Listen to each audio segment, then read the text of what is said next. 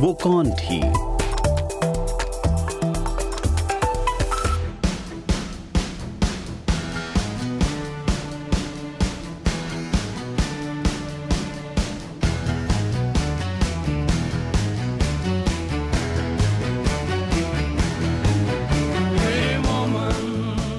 एक सामान्य से दिखने वाली काले रंग की ड्रेस कितने में बिक सकती है? एक ऐसी ड्रेस जिसमें ना कोई सीपी सितारे लगे हों, ना कोई मोती जड़े हों और ना ही जरी का कोई काम हो। बस बेहद सादी सी दिखने वाली काले रंग की ड्रेस।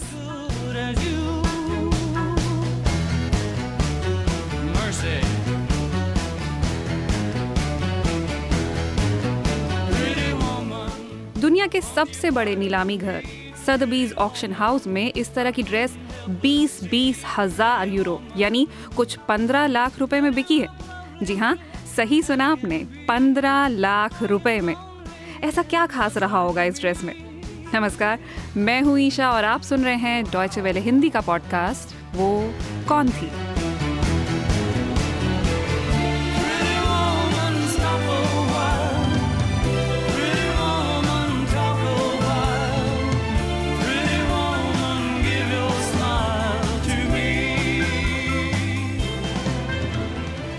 $15 लाख में बिकने वाली उस ड्रेस को बनाया था दुनिया की सबसे मशहूर डिजाइनर ने, जिनका नाम था कोको शनेल। और इस ड्रेस को दुनिया ने जाना द लिटिल ब्लैक ड्रेस के नाम से। अंग्रेजी में इसे शॉर्ट में LBD भी कहते हैं। आज सुनाते हैं आपको कहानी फैशन की दुनिया को बदल देने वाली कोको शनेल और उनकी लिटिल ब्लैक ड्रेस की।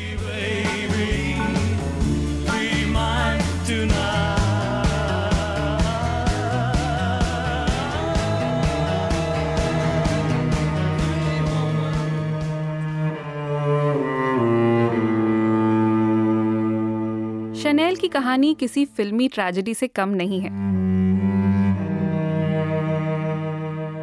उनकी माँ बेहद गरीब थी, एक खैराती अस्पताल में कपड़े धोने का काम करती थी। सड़कों पर रेड़ी लगाकर कपड़े बेचने वाले एक आदमी से उन्हें प्यार हो गया। अल्बर्ट और जीन के इस प्यार से एक बेटी हुई, लेकिन अल्बर्ट शादी नहीं करना चाहता था। किसी तरह 2 जून की रोटी कमा लेता था, लेकिन घर बसाने के लिए उसके पास पैसे नहीं थे। खैर, रिश्ता चलता रहा। अगले साल एक और बेटी हुई। इसे गैब्रिएल का नाम दिया गया। वही गैब्रिएल है जिसे दुनिया ने बाद में कोको शनेल के नाम से जाना।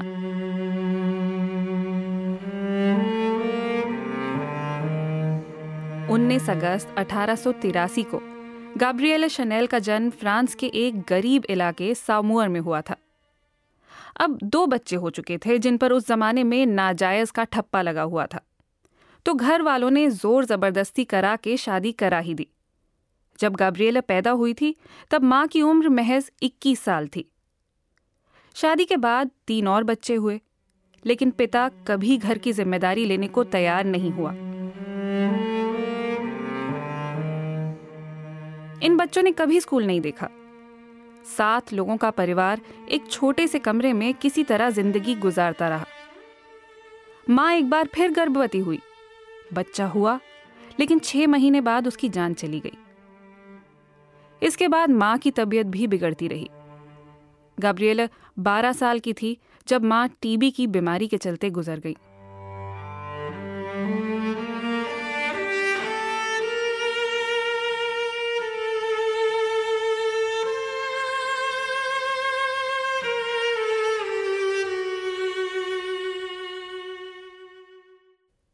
पिता को शराब और जुए से फुर्सत ही नहीं थी। 5 बच्चों की परवरिश वो कहाँ करता? तो किसी के समझाने पर अपने 2 बेटों को उसने मजदूरी करने खेतों में भेज दिया और 3 बेटियों को अनाथ आश्रम में।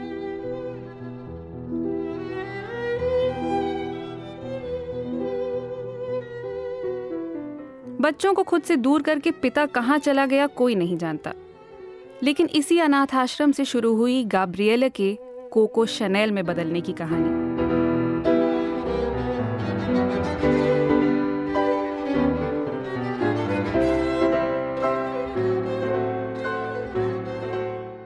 गैब्रिएल की तरह इस आश्रम में बाकी लड़कियां भी गरीब परिवारों से ही आई थी।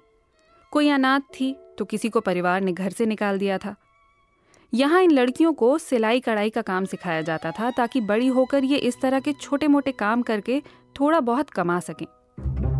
लेकिन गैब्रिएले ने थोड़ा नहीं, बहुत कमाने की ठानी हुई थी। गैब्रिएले कल्पना करने में बहुत अच्छी थी। कभी अपनी जिंदगी के ही किसी किस्से में अपनी कल्पना जोड़कर उसे बदल देती।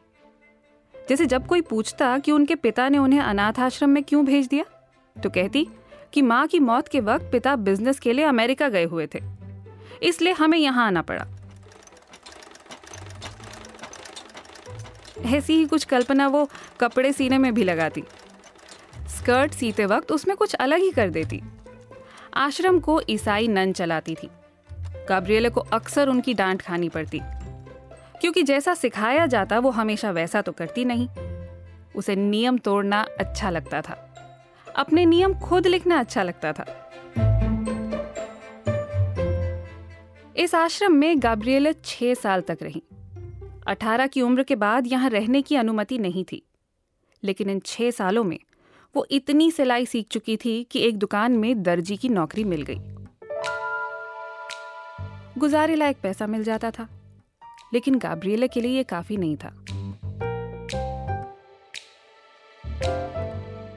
वो गाती अच्छा थी और उस जमाने में फ्रांस में कैबरे का खूब चलन था।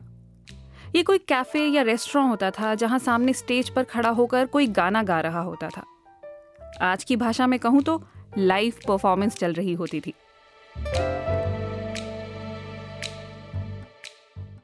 हालांकि तब तक माइक का आविष्कार नहीं हुआ था, इसलिए गाना सुनने वाले स्टेज के आसपास ही बैठा करते थे।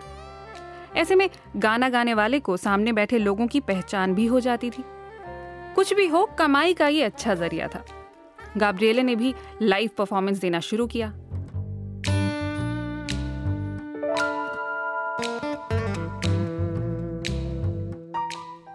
एक गाना उन्हें खूब पसंद था, क्वी कुआ वू कोको। वो अक्सर ये गाना गाती थी। माना जाता है कि यहीं से उनका नाम कोको पड़ गया।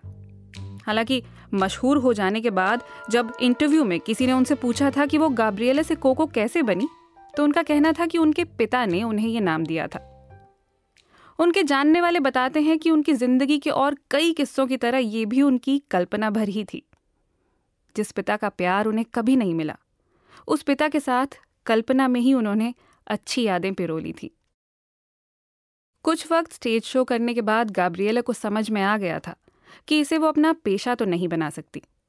इस दिशा में करियर तो नहीं बना, लेकिन उन्हें ये फ़ायदा ज़रूर मिला कि कैबरे में आने वाले कुछ रईस और मशहूर लोगों से उनकी जान पहचान हो गई।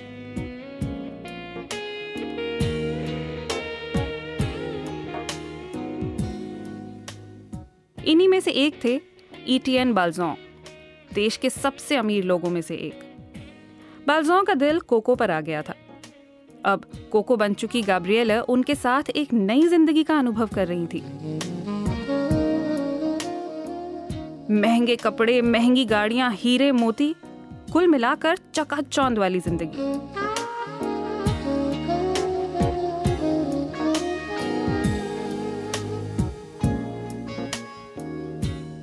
गरीबी में बचपन बिताने वाली गैब्रिएले के सामने इतनी दौलत थी जिसके बारे में उसने कभी सपने में भी नहीं सोचा था। लेकिन गैब्रिएले के लिए ये भी काफी नहीं था। वो किसी और की शोहरत वाली जिंदगी का हिस्सा नहीं कहलाना चाहती थी, बल्कि खुद अपना नाम करना चाहती थी। वैसे भी वो जानती थी कि रईस बालसां की इस दुनिया में उन्हें पत्नी का दर्जा नहीं मिलेगा। ये रिश्ता 3 साल चला और इस दौरान कोको शनेल रईस लोगों के पहनावे, उनके स्टाइल को करीब से देख और समझ चुकी थी।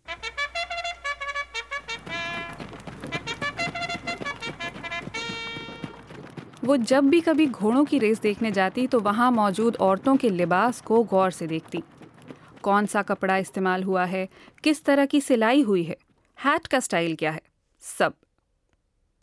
कुछ सालों बाद उनकी दोस्ती कैप्टन आर्थर एडवर्ड कैपल से हुई, जिन्होंने गैब्रिएले के इस जुनून को समझा।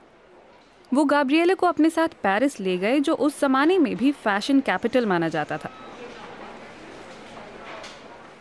यहाँ 1910 में गैब्रिएले ने कैपल की मदद से हैट की अपनी पहली दुकान खोली। काम अच्छा चलता देख कैपल ने 1913 में कोको के लिए पेरिस की प्राइम लोकेशन में एक बेहतरीन बुटीक खुलवा दिया। यहाँ शनेल ने जिस तरह के कपड़े डिज़ाइन किए वो फ्रांस में पहले कभी किसी ने नहीं देखे थे।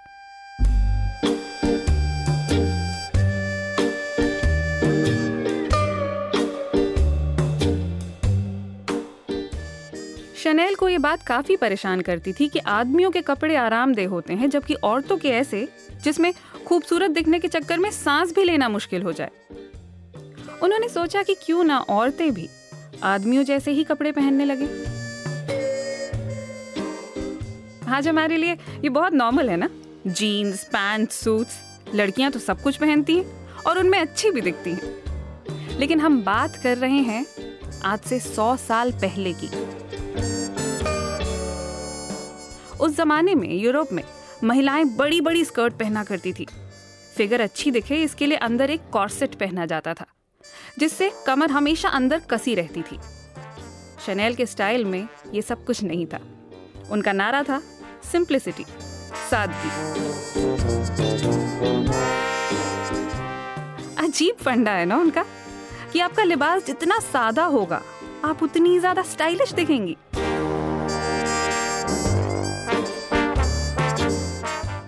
बुटीक खोलने के अगले ही साल पहला विश्व युद्ध शुरू हो गया था।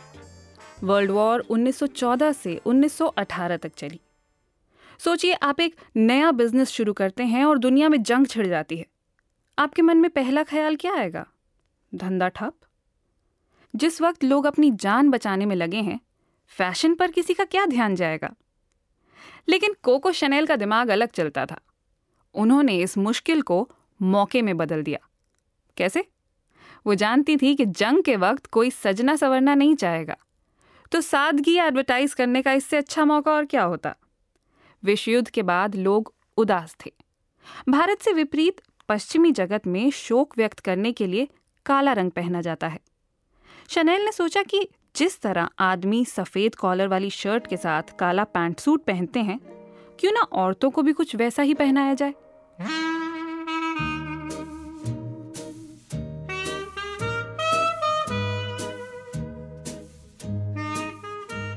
और तब उन्होंने तैयार की अपनी लिटिल ब्लैक ड्रेस। वही लिटिल ब्लैक ड्रेस जिसकी बात मैंने शुरुआत में की थी। यूरोप में ये ड्रेस किसी क्रांति से कम नहीं थी। औरतें अब भारी भरकम स्कर्ट की जगह एक शालीन काली ड्रेस पहने दिखती थी।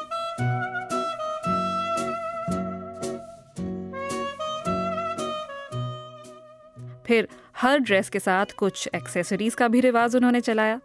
गले में मोतियों वाले हार, सिर पर हैट। असली ज्वेलरी के साथ आर्टिफिशियल ज्वेलरी को मिला जुलाकर पहनने का ट्रेंड भी उन्होंने ही शुरू किया था। ये स्टाइल इतना पॉपुलर हुआ कि अमेरिका की जानी मानी मैगजीन हार्पर्स बाजार ने तो यहाँ तक लिख दिया कि जिस औरत के पास कम से कम एक शनेल की ड्रेस ना हो उसे फैशन का कोई अंदाजा ही नहीं है।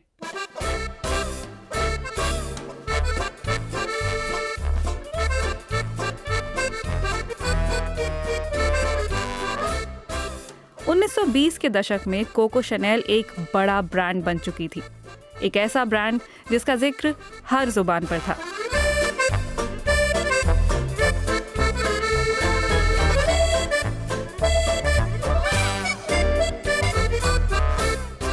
और वो एक से एक एक्सपेरिमेंट कर रही थी। उन्होंने जर्सी कपड़े से फैशनेबल स्कर्ट तैयार की। तब तक उस कपड़े का इस्तेमाल सिर्फ आदमियों के अंडरवेयर बनाने के लिए किया जाता था। बेल बॉटम पैंट से लेकर राउंड नेक स्वेटर तक शनेल फैशन को बदलती जा रही थी। और इन कपड़ों की सबसे बड़ी खासियत ये थी कि ये आरामदेह थे। औरतों के लिए ये एक बहुत बड़ा बदलाव था। पिछले 100 सालों में फैशन जितना भी बदला हो लेकिन महिलाएं दोबारा कभी कॉर्सेट में कैद नहीं हुई हैं। और इस आज़ादी का श्रेय जाता है कोको शनेल को।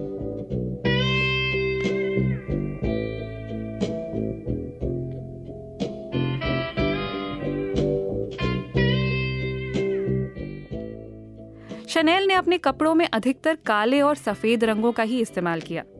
इसके अलावा अगर वो कोई और रंग लेती भी तो गहरा नीला, सलेटी या बेज। वो रंगों में भी सादगी चाहती थी। उनके करीबी कुछ लोगों का मानना है कि क्योंकि उनका बचपन मायूसियों से भरा हुआ था इसलिए उन्हें रंगों से कोई लगाव नहीं था। अपने रंगहीन बचपन को उन्होंने फैशन में तब्दील कर दिया था।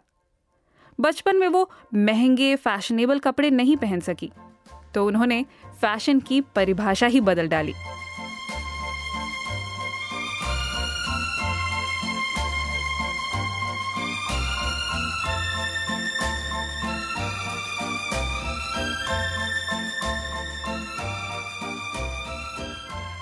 उनके डिज़ाइन इतने सहज थे कि उनकी आसानी से नकल की जा सकती थी, लेकिन उन्हें इसकी कोई परवाह नहीं थी। वो ये देखकर खुश थी कि जिन लोगों के पास डिज़ाइनर कपड़े खरीदने के पैसे नहीं हैं, उन लोगों का भी वो स्टाइल बदल पा रही हैं, फिर भले ही वो नकल के ज़रिए ही क्यों ना हो। उन्होंने एक बार कहा था, कुछ लोगों को लगता है कि लग्जरी का मतलब है गरीबी का उल्टा। नहीं, लग्जरी है अश्लीलता का उल्टा। इस तरह से वो गरीबों तक भी लग्जरी और स्टाइल पहुंचा देना चाहती थी।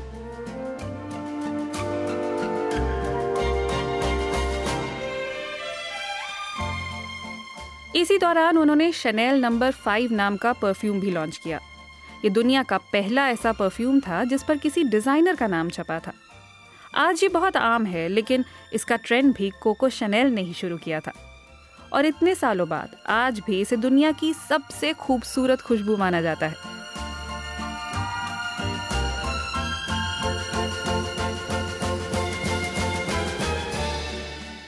दूसरे विश्व युद्ध के बाद कोको शनेल के बिजनेस को भारी नुकसान हुआ। वो सब छोड़ छाड़ कर स्विट्जरलैंड रहने चली गईं। लेकिन 70 साल की उम्र में वो एक बार फिर फैशन की दुनिया में लौटी, और इस बार भी उनके डिज़ाइन हाथों हाथ बिक गए। इस उम्र में फैशन की हर पल बदलने वाली दुनिया में लौटना किसी अजूबे से कम नहीं था।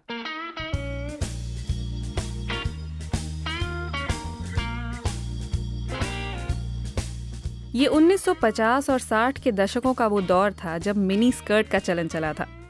कोको शनेल को ये कभी पसंद नहीं आई, और ना ही उन्होंने कंपटीशन के दबाव में आकर अपनी डिजाइन की हुई स्कर्ट की लंबाई को कम किया, क्योंकि उनका तो मानना था कि फैशन लग्जरी है, अश्लीलता नहीं।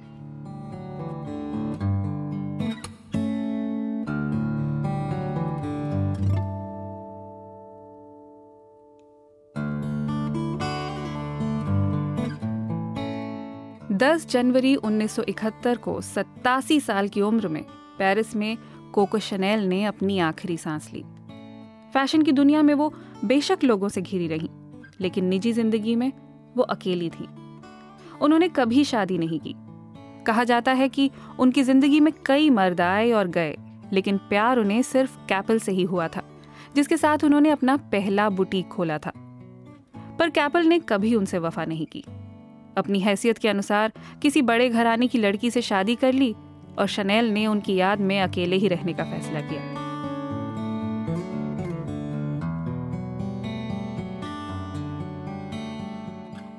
कोको शनेल आज हमारे बीच नहीं है, लेकिन उनकी विरासत जिंदा है। आप अक्सर न्यूज एंकर्स को टाइट फिटेड स्कर्ट और उससे मैच करती बिना कॉलर वाली जैकेट पहने देखते होंगे। ये भी तो कोको शनेल की ही देन है। 1925 में पहली बार बने इस कॉम्बिनेशन को शनेल सूट कहा जाता है। ऐसे और बहुत से डिजाइन हैं जो आज आप और हम पहनते हैं, लेकिन हम नहीं जानते कि उनकी शुरुआत कहाँ से हुई थी।